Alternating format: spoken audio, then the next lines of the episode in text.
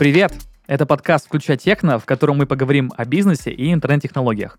В студии «Бессмены» ведущий Данил Махов, редактор бизнес и IT-подкастов. Каждый выпуск вместе с экспертами из ВК мы будем разбираться в актуальных цифровых решениях для бизнеса, а также обсудим самые острые технологические вопросы современных предприятий. Запоминайте и пользуйтесь. Поехали! Подкаст мы пишем вместе с ВК Сегодня с нами Светлана Архипкина, директор по развитию платформы ВК Process Mining. Светлана, добрый день. Добрый день, Данил. Э, спасибо, что уделяете нам время и готовы нам рассказать все о цифровом двойнике. И, наверное, самый первый и самый очевидный вопрос, возможно, даже у всех слушателей, которые увидели название, что такое цифровой двойник? Потому что мне кажется, что в таком широком контексте все это воспринимают как копию сайта и не очень добросовестно, знаете, как фишеры используют, делают какую-то вот копию лендинга, чтобы деньги украсть. А что такое цифровой двойник на самом деле? Цифровой двойник, ну, по сути, это действительно копия а, от слово двойник, да, но различают а, вообще на практике а, несколько типов таких двойников. То есть есть так называемые двойники прототипы. Это виртуальный аналог реального физического объекта. Ну, грубо говоря, мы берем модель какой-то детали или модель какой-то производственной линии или даже целого завода, воспроизводим это в виде некой виртуальной модели в компьютерной системе, в компьютерной программе, и дальше мы уже имеем имеем этого виртуального двойника у нас в платформе, на компьютере, грубо говоря, да, и с помощью э, связи с реальным физическим объектом через интернет вещей мы можем уже моделировать в программном продукте определенные характеристики и параметры этого э, прототипа. Что нам это дает? Нам это дает, что мы можем не идти на реальный физический объект и что-то там моделировать э, с параметрами, мы можем это делать, сделать все в компьютере и передать данные, которые нас устраивают, устраивают уже на реальную физическую модель, и э, там это будет работать. То есть это фактически такая реальная виртуальная модель какого-то объекта. И есть второй тип цифровых двойников, их называют экземпляры, так называемые экземпляры, да, да, это данные, описывающие физический объект. То есть это может не быть какая-то прям а, виртуальная копия физического объекта, но это будет копия данных. Это может быть копия бизнес-процесса, это может быть э, копия просто какой-то модели математической, которая описывает характеристику объекта и так далее. И вот, собственно, исходя вот из этих двух типов цифровых двойников, да, а, модель и экземпляр экземпляры прототип, развиваются платформы вокруг вот этой темы цифровых двойников. Это очень интересно, потому что вот раньше, чтобы создать какую-то определенную деталь с определенными характеристиками, чтобы она была рабочей, скажем так, приходилось создавать, ну вот десятки, если не сотни каких-то прототипов. А сейчас это все делается с помощью 3D-моделирования. Я думаю, это всем знакомо, но все еще не очень понятно, как это применимо к бизнесу, как может быть цифровой двойник бизнес-процессов. Ну да, давайте объясню. Если мы уходим в тему цифрового двойника бизнес-процессов, процессов, да, то опять же мы возвращаемся к тому, что нам необходимо снять слепок а, цифрового следа этого бизнес-процесса а, в наших информационных системах. То есть у нас есть в бизнесе некие процессы, которые как-то реализованы а, в различных а, информационных платформах. Так, а что это за процессы, И... чтобы сразу, чтобы сразу было понятно? Ну, например, давайте, да, объясню. Ну, например, а, закупочная компания, да, то есть а, нам нужно собрать, допустим, в рамках какого-то холдинга или завода а, различные заявки на закупку материалов. Да, это надо собрать, это надо консолидировать где-то. А, на основе этого надо сделать некую там большую заявку, отчет, а, сделать, возможно, какие-то проводки в бухгалтерской системе, отправить это на согласование, сравнить с имеющимися запасами, сравнить с, со списком поставщиков, с потребностями клиентов и так далее, так далее. Это целый процесс, как вы видите. Он даже вот сейчас я вам его объясняю, он достаточно большой. Он может быть очень рутинный, потому что сам процесс внутри может содержать в себе множество подпроцессов. Он может быть сложный, в нем может участвовать э, множество а, лиц э, согласующих, утверждающих, принимающих решения, а, лиц, которые являются там, в принципе, пользователями да, каких-то документов, э, транзакций и так далее. Вот. А теперь представьте, там, например, компания уровня, ну, не буду называть имя компании, но у нас есть компании, в которых которых работает а, порядка 400 тысяч человек. Есть такие у нас Ого. компании в России, да. Немало числа. А, да, и, например, у этой компании, э, причем не например, а реально у этой компании сотни э, филиалов, э, распределенных по всей стране. И вот теперь вот этот процесс, который я вам сейчас так вот на пальцах рассказала, процесс закупки каких-то материалов, давайте тиражируем на всю эту компанию с численностью 400 тысяч человек, с э, филиальной сетью в сотни филиалов. И у меня будет к вам, соответственно, встречный вопрос. А как нам обеспечить э, реализацию этого бизнес-процесса эффективно, без сбоев, и как вообще понять, что у нас э, в процессе есть где-то сбои и что он идет неэффективно? А у нас есть два пути с вами. Послать помощников в виде, не знаю, стажеров, э, может быть и не стажеров, во все филиалы, прикрепить каждому участку бизнес-процесса человека и, а, собственно, а, снимать слепок этого бизнес-процесса, потом это надо как-то все свести и сказать, вот у нас в целом бизнес-процессы делаются так. Ну, давайте подумаем, сколько мы можем делать это с вами и как вообще можем это сделать. Можем ли физически вручную? Это очень долго и очень дорого, и еще не факт, что это будет точно, потому что человеческий фактор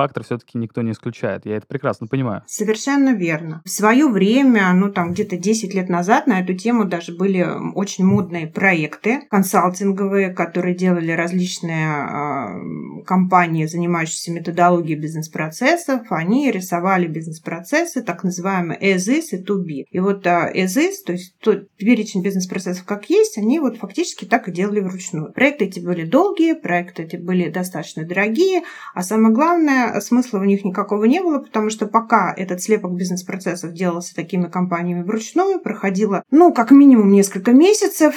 А компания, крупная компания, холдинг, это живой организм, да, э, бизнес-процессы не статичные, они меняются, они, в принципе, требуют изменения, а меняется оргструктура, а меняются люди и так далее, да. Да меняется все. Совершенно внешняя среда, внутренняя среда. И поэтому смысла вот в таких а, проектах, то есть мы понимали 10 лет назад, что они были нужны, на них был действительно большой спрос, то есть, в принципе, руководители компаний очень хотели посмотреть, как эффективно у них в компании реализуются бизнес-процессы. И спрос на такие проекты был очень высок. Но спустя там а, несколько лет а, все поняли, что вот такими способами ответа на вопрос владельцев или руководителей предприятий никто не получает. Параллельно с этим, естественно, развивались технологии, идеи, гипотезы, и вот родился такой класс систем, а, как а, цифровые, например, которые стал создавать цифровых двойников, в том числе бизнес-процессов. И вот мы пришли к автоматизации этой истории, и, конечно, теперь мы можем а, реализовывать эти вещи совершенно другими способами. Да, я думаю, чтобы завершить этот блок и чтобы понять, как этого цифрового двойника можно прощупать, что это такое? Это какая-то система операционная, то есть это какая-то CRM, а, это, а, возможно, какой-то сайт или, возможно, это большое количество графиков. Просто мне кажется, что многие слушатели даже сейчас, а, ну, они, наверное, поняли, что вот есть огромное количество бизнес-процессов, с них берутся данные, и, в принципе, можно понять, где какие ошибки есть, или где, наоборот, все идет хорошо, и где можно улучшить, но как это визуализируется? Смотрите, на самом деле это визуализируется очень привычными инструментами, красивыми отчетами, дашбордами. Да, речь идет о конкретном классе систем. А, мы называем такой класс систем, ну вообще рынок называет такой класс систем, системы процесс майнинг. Это информационная система, которая собирает логи бизнес-процессов в тех информационных системах, в которых они реализованы в компании. То есть реализован бизнес-процесс в системе 1С, например мы взяли лог от, этого бизнес-процесса, как он реализуется в виде каких шагов в системе 1С. Реализован он в системе еще какой-то, второй, третий, четвертый и так далее. И мы получаем список этих логов, а далее наша платформа, вот эта платформа Process Mining, она визуализирует эти шаги уже непосредственно. Вот это выглядит как цепочка шагов. А на эту цепочку шагов накладываются аналитические отчеты, и мы в виде дашбордов видим красивую картинку, которая нам показывает, что в виде даже такой цветовой подсветки красные, зеленые, синие зоны. Вот красная зона... Ну, простая визуализация, где понятно, что к чему. Да, красная зона нам показывает, что в этом процессе есть проблема. Он сделан неэффективно. А нам показывает, что он отклонен от эталонного процесса, потому что этот, в эту систему мы можем заложить то, как, как бизнес-процесс должен быть сделан в эталоне. То есть KPI определенные, правильно понимаю? Да, совершенно верно, как должно быть. Вот, и мы сразу же на этой картинке, если я, собственно, там владелец этого бизнес-процесса, а, или вообще владелец всего предприятия, там руководитель предприятия, я уже вижу, что вот здесь у меня провалы, я... это интерактивная такая панель, я в нее проваливаюсь и могу уже детально посмотреть, в чем проблема, потому что там проблемы могут быть разных э, видов, э, они могут быть организационные, они могут быть проблемы автоматизации, они могут лежать в плоскости наличия рутинных операций и так далее. Вот уже в зависимости от того, какая, какова причина неэффективности этого процесса, мы дальше принимаем решение о том, что с этим делать. Знаете, вот возникает такой контраргумент, э, вот цифровой двойник, он очень напоминает э, работу data scientist'ов. То есть есть определенные базы данных, есть определенные инструменты, которые помогают их анализировать и делать определенные выводы, и уже благодарим, ну, как-то маневрировать в бизнес-процессах, да, там в плане принятия каких-то определенных бизнес-решений. И вопрос, наверное, логичным. Зачем нужно вводить цифрового двойника, если есть, например, тот же data scientist, один определенный специалист, который может всем этим заниматься на постоянной основе? Или это совсем две разные вещи? Вот слово «двойник» четко отражает а, то, что мы делаем. Фактически мы снимаем вот такой скрин, фотографию бизнес-процесса. Вот на этом скрине, на этой фотографии бизнес-процесса, на этом двойнике а, мы уже делаем определенные выводы. Но здесь нету а, задачи работать с какими-то закономерностями данными, поэтому data scientist, боюсь, нам здесь не поможет. У меня просто тогда возник вопрос, раз данные не интересуют, но тем не менее делаются слепки бизнес-процессов, а что что в этом слепке? То есть где единица измерения, какая это метрика? Это же все равно какие-то числа, наверное. Шаг процесса. Нет, это шаг, шаг процесса. процесса взял проводку из этой системы, перенес в эту систему, взял документ из этой системы. А может быть, мы какой-то пример конкретный приведем? Вот, например, с логистикой, раз уж мы начали этот пример разбирать. Мне кажется, так будет намного проще и понятнее всем слушателям, что вот мы взяли конкретный пример и что такое шаг там. Хорошо, на примере логистики. Приход э, товара на склад. Вот эта операция, она разбивается на множество шагов. То есть э, приход самого товара, э, оприходование, э, там, там, не знаю, регистрация определенных документов, накладных, это все должно э, перенестись в какую-то транзакционную систему уже в виде финансовых проводок. У нас есть э, человек на складе, который должен что-то согласовать, должен принять, э, там, не знаю, перевести из одного там склада, э, из одного вклада в другой и так далее. Все это у нас должно быть отражено в каких-то системах, складской системе, финансовой системе да, и да, так понятно. далее. Да. А, так вот, а, у нас, например, может возникать, э, допустим, проблема, что э, товар со склада выходит э, не в положенные, например, там два часа, в неположенные три дня. То есть надо, угу. что, то есть у нас KPI товар со склада выходит два часа, а выходит, по сути, три дня, да. А таких проблем может накапливаться масса. И вот а, как раз мы соберем логи вот этого процесса, который он сказал, что привезли на склад, где-то зафиксировалось, если в информационной системе, мы забрали этот лог себе в наш цифровой двойник. А зафиксировали накладную, забрали этот лог. То есть есть некая операция в информационной системе, которая зафиксировала этот процесс. Вот мы это все забрали, вот это и есть шаги процесса. То есть, как видите, нам не важны здесь данные. Нам не важно, что написано. И даже время не важно, потому что... Время важно, а время, оно привязано к шагам. У вас шаг один, шаг два, шаг три, у него есть время. То есть мы, например, на шаге два, допустим, зависли на часа. И это зафиксируется. То есть у нас между шагом 1 и шагом 3 прошло время. Мы это тоже зафиксируем. А, и вот таким образом а, шаг бизнес-процесса, привязанный ко времени, дает нам картину о том, как он исполняется. Да, и еще есть исполнитель, да, привязано еще ответственное лицо. То есть и таким образом мы с вами а, видим так называемый такой профессиональный термин процесс-майнинга петли. Что такое петля? Петля – это когда процесс вот как раз-таки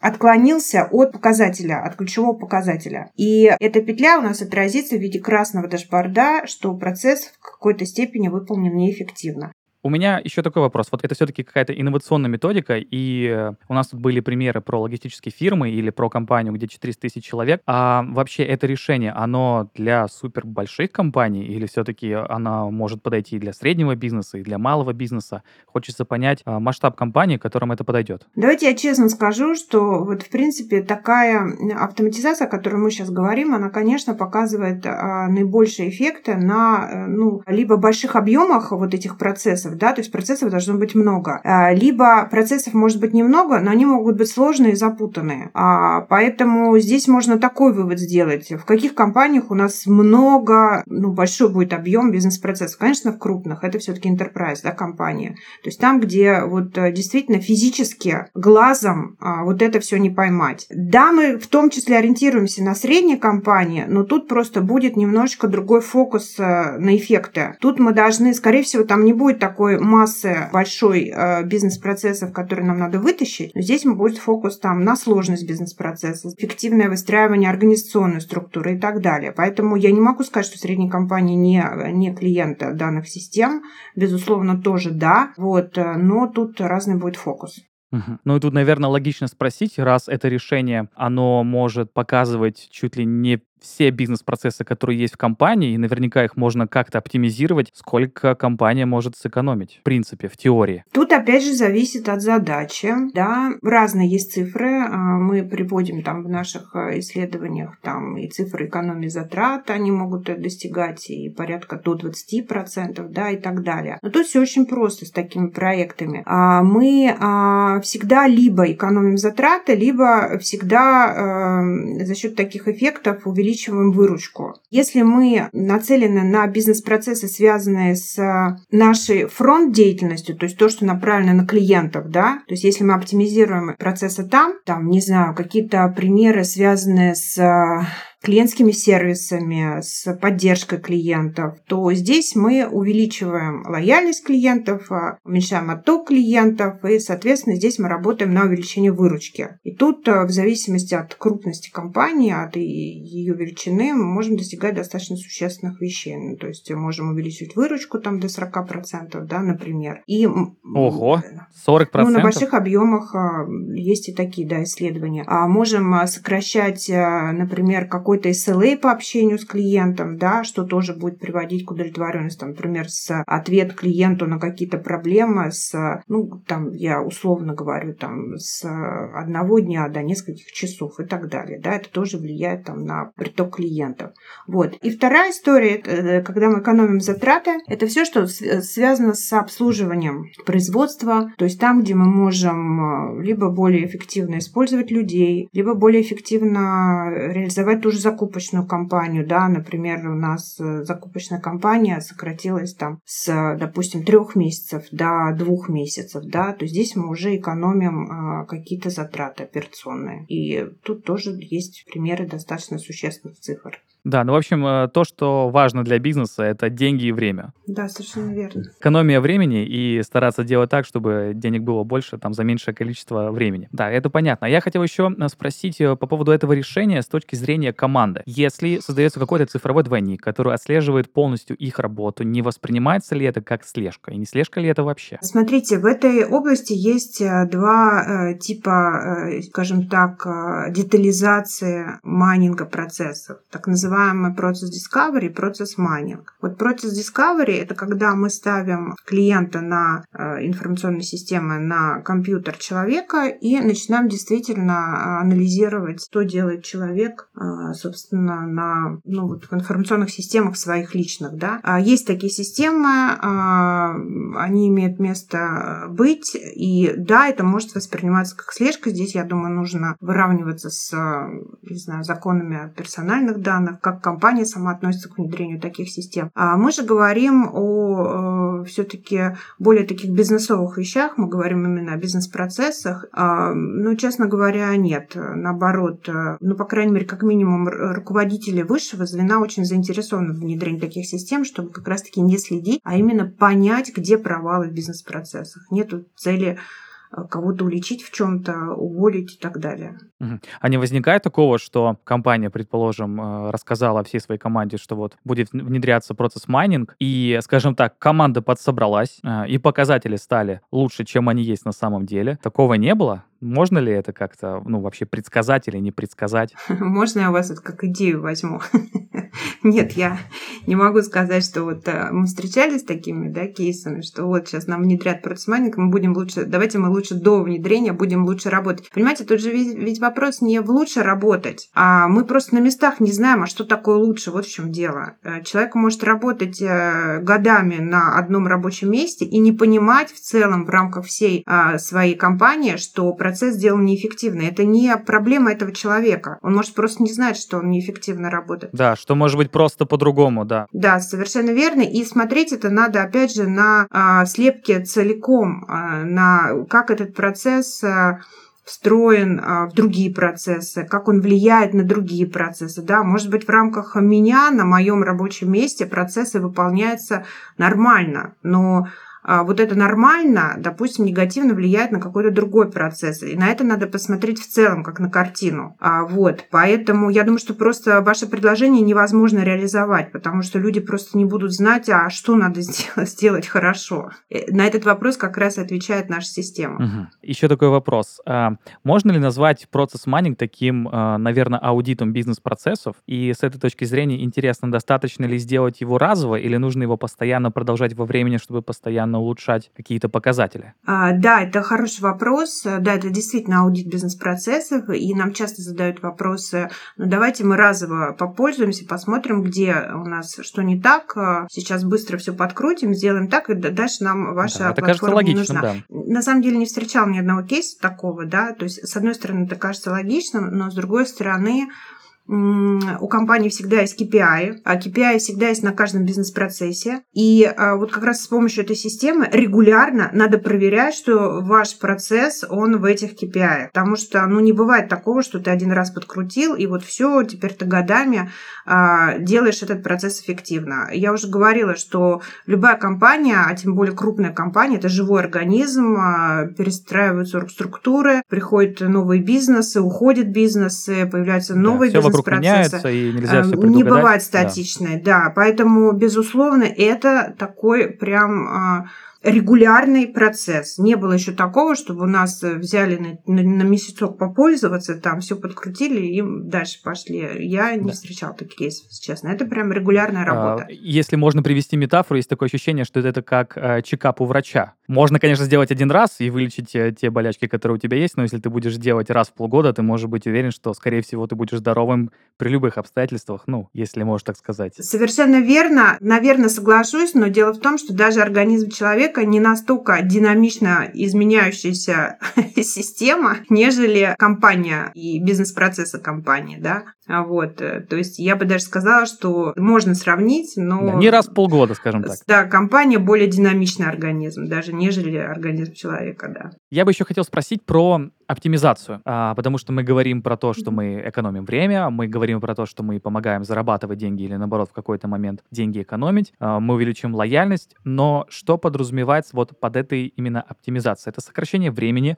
а, еще очень любят говорить, что оптимизация — это завуалированное а, название увольнения. А, что подразумевается именно под оптимизацией? Что это значит для бизнеса? На самом деле все, что делает процесс более эффективным. Ну, например, смотрите, если мы при анализе нашего бизнес-процесса с помощью средств процесс-майнинга обнаружили, что в согласовании какого-то документа принимает очень много топ-менеджеров, а это совершенно не нужно. И из-за этого э, документ вместо положенного одного часа согласуется неделю. И мы просто элементарно из цепочки согласования этого документа удаляем этих топ-менеджеров, потому что ну, мы их не увольняем, да, да, просто мы удаляем процесса, просто да. из цепочки согласования и оставляем владельца процесса на согласование этого документа. И в итоге документ э, выходит с согласования вместо положенной там недели за один час. Это оптимизация? Конечно. Оптимизация, правильно? И э, ну, таких примеров оптимизации можно привести очень много, и, безусловно, это все не про увольнение. А что касается увольнения, людей я всегда здесь говорю так, что ну, на самом деле это миф, что роботизация, автоматизация, оптимизация а какая-то за счет средств автоматизации приводит к массовому сокращению людей. Это на самом деле не так. А просто просто для людей находятся новые задачи, вот и все. Они просто находятся другого толка. Он переходит из задач рутинных а в задачи более где-то интеллектуальные, где-то более направленные на клиентские сервисы, где на самом деле нужно человеческое участие, да, там и общение с клиентами, face-to-face -face и так далее. Вот. Поэтому я не люблю, когда слово оптимизация сразу говорят про увольнение, потому что на самом деле не потому, что это так грустно, увольнение, нет, а потому что на самом деле не так. Ни одна автоматизация еще не, пришла, не привела к массовому увольнению людей. Вы можете не нанимать больше людей да, на какие-то участки, это тоже оптимизация, но это опять же не про увольнение. Да, что тоже важно. А, хорошо, мне кажется, ответ в принципе понятен. Еще есть у меня такое уточнение. Раз мы говорим про а, большие компании, а, интересно, это решение подходит всем направлениям. То есть я понимаю, что это подходит логистическим компаниям. Я, наверное, могу предположить, что это подходит каким-то банковским системам, финансовым системам. А какие еще есть сферы бизнеса, где это решение действительно может помочь? А, на самом деле мы э, не говорим, что это такая система, э, которая очень фокусируется на индустрию. То есть здесь нет все-таки какой-то индустриальной привязки, потому что мы в каждом секторе экономики, банки, как вы назвали, производственных компаний, FMCG, кстати, ритейл очень сильно интересуется процессмайнингом, да, всегда найдем компанию, в которой будет а, массовые, рутинные или просто там сложные бизнес-процессы. И, как вы понимаете, это зачастую не будет зависеть от индустрии. Но если вот э, так вот чуть-чуть поконкретнее сузить, то, конечно, наибольшее количество таких процессов всегда будет э, в больших производственных холдингах, где э, есть закупки, а в больших производственных холдингах, где действительно есть логистика, финансовые системы, связанные с необходимостью обслуживания большого количества клиентов да, в финансовой сфере. То же самое ритейл, FMCG, которые связаны в том числе тоже с логистикой, с одной стороны, с другой стороны, с массовым обслуживанием а, физических лиц, как ритейл-компании, да, и так далее. Вот. Поэтому я не могу сказать вам, что есть какая-то индустрия, а, в которую а, с процесс-майнингом заходить нельзя. Все все-таки нацелено, то есть фокус мы все-таки делаем на бизнес-процессах. Они есть в любом случае везде. А если мы говорим не про бизнесы, ну, первое, что приходит в голову, это какие-то B2G, Мгм. то есть э, можно ли эту методику, эту методологию или систему а, применять, например, для государственных каких-то структур, чтобы они работали лучше, или а, возможно для каких-то еще сфер, которые, ну, скажем так, не связаны с большим Конечно. Ну, смотрите, B2G же сейчас очень цифровизуется, да, и занимаются цифровизацией сервисов там, для того же населения, да, а это то же самое предоставление услуг, это тот же самая скорость ответа на запросы населения, это то же самое там а, а, работа с населением в части э, там, не знаю, какой-то документации и так далее. Сам государственный сектор – это сектор, в котором, скажем так, очень много задач, связанных э, с хождением документов и документооборотом. Считайте, что это та же логистика, только в донесении информации в документооборотах. Да? Здесь тоже масса кейсов. Вот, поэтому, да, безусловно, B2G это тоже один из наших а, клиентов и очень интересуется этой темой. А есть что-то еще за пределами государства и бизнеса? Есть еще какие-то сферы, куда это можно применять? Может быть, есть какой-то конкретный интерес? Ну, знаете, вот, например, а, нашим платформой интересуются как раз-таки крупные а, аналитические компании, которые в свое время занимались анализом бизнес-процессов. И они интересуются с точки зрения того, что это для них инструмент оказывать консалтинг по выстраиванию и оптимизации и выстраиванию эффективности ага. компании и делать для них а, вот такой консалтинг. Но если раньше, как я сказала, они делали это вручную, то сейчас они автоматизируют свой вот этот консалтинговый труд с помощью вот нашего инструмента. Да, использовать просто как инструмент, чтобы делать свою работу, как промежуточный этап того, что должно в итоге получиться. Хорошо. В принципе, я думаю, всем понятно, где это может использоваться.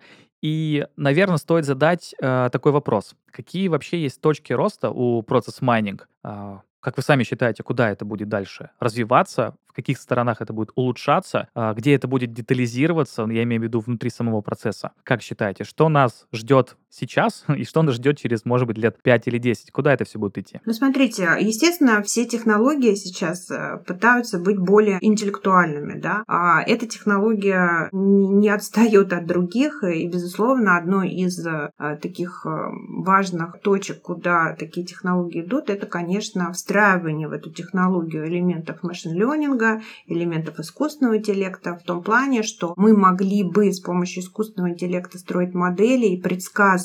Ну, мы сейчас, на самом деле, уже это умеем делать, но делать как-то более сложное. Мы можем в будущем делать более сложные модели, предсказывать, как могли бы выглядеть бизнес-процессы в компании а, при определенных условиях. Да? То есть строить гипотезы как раз на вот этих математических моделях. Это с одной стороны. То есть усложняем интеллект а, таких систем, а с другой стороны упрощаем интерфейс таких систем. Упрощаем в том плане, что м- система должна быть очень доступная а, для обычных пользователей с точки зрения а, настройки своих собственных аналитических отчетов над вот этими бизнес-процессами. Поэтому вот а, тренд он такой. С одной стороны усложнить интеллект, сделать более такую интеллектуальную систему, а с другой стороны более доступную с точки зрения пользователей. Это одна история. А второе, куда идут эти системы, они идут в том числе в создание определенных там комплементарных платформ, интегрированных. А, ну, например, а, процесс майнинг а, может быть интегрирован с платформой BPM, Business Process Management. Да? Э, эти платформы а, нам говорят о том, как правильно должен быть реализован процесс. А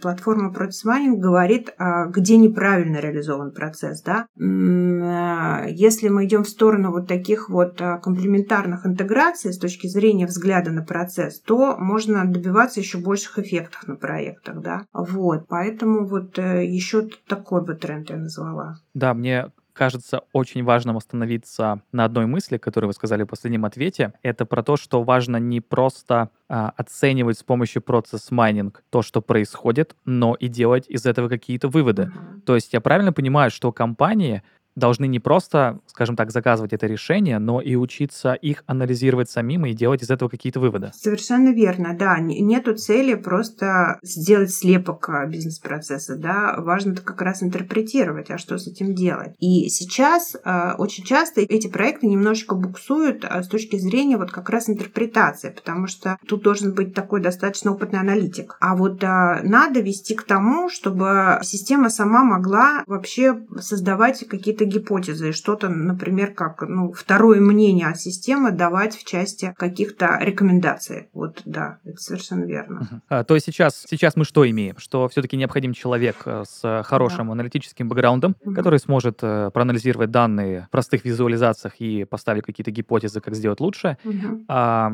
само решение просто стремится к тому, чтобы скажем так, оптимизировать и самому давать гипотезы. Я правильно это понимаю? Да, все верно. Да, супер. Просто мы тут про оптимизацию и про лишних людей поговорили. Мне кажется, это э, классная петля. Она пришла обратно, да.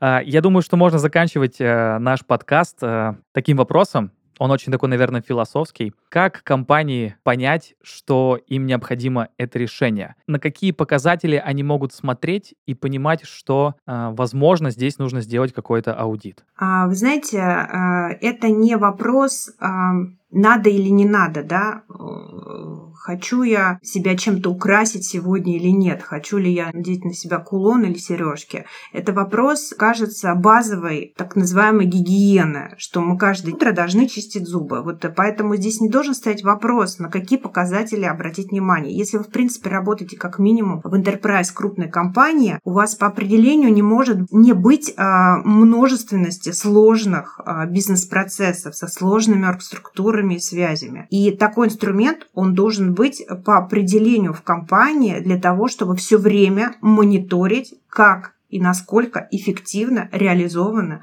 ваши процессы. Поэтому вот э, простите уж за такой, может быть, э, навязчивый ответ, но я считаю, что это обязательный э, ну, класс систем, который должен быть в компании, ну, как минимум, компании крупной, компании уровня enterprise. Я думаю, что это совсем не навязчиво, потому что, мне кажется, это такая мысль, которая всем известна в таком ее бытовом выражении, скажем так, что идеала не существует, и при усложнении любой системы просто появляются какие-то проблемы, которые невозможно обнаружить либо быстро, Мгм. вот, либо точно. Абсолютно логичный ответ, ничего ненавязчивого тут не было. А, Светлана, большое спасибо, что уделили нам время.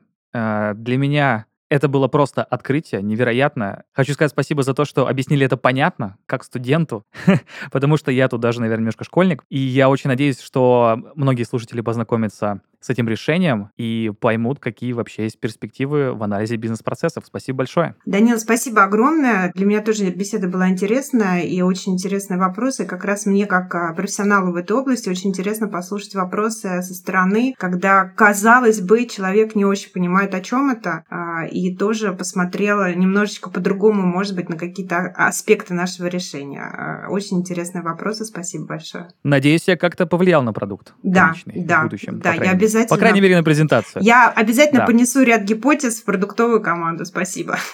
Все, я доволен. Э, Могу считать, что у меня была стажировка в процесс майнинг. Еще раз э, спасибо, что пришли к нам на подкаст, и спасибо всем слушателям, что с нами. Всем пока. Спасибо. Пока.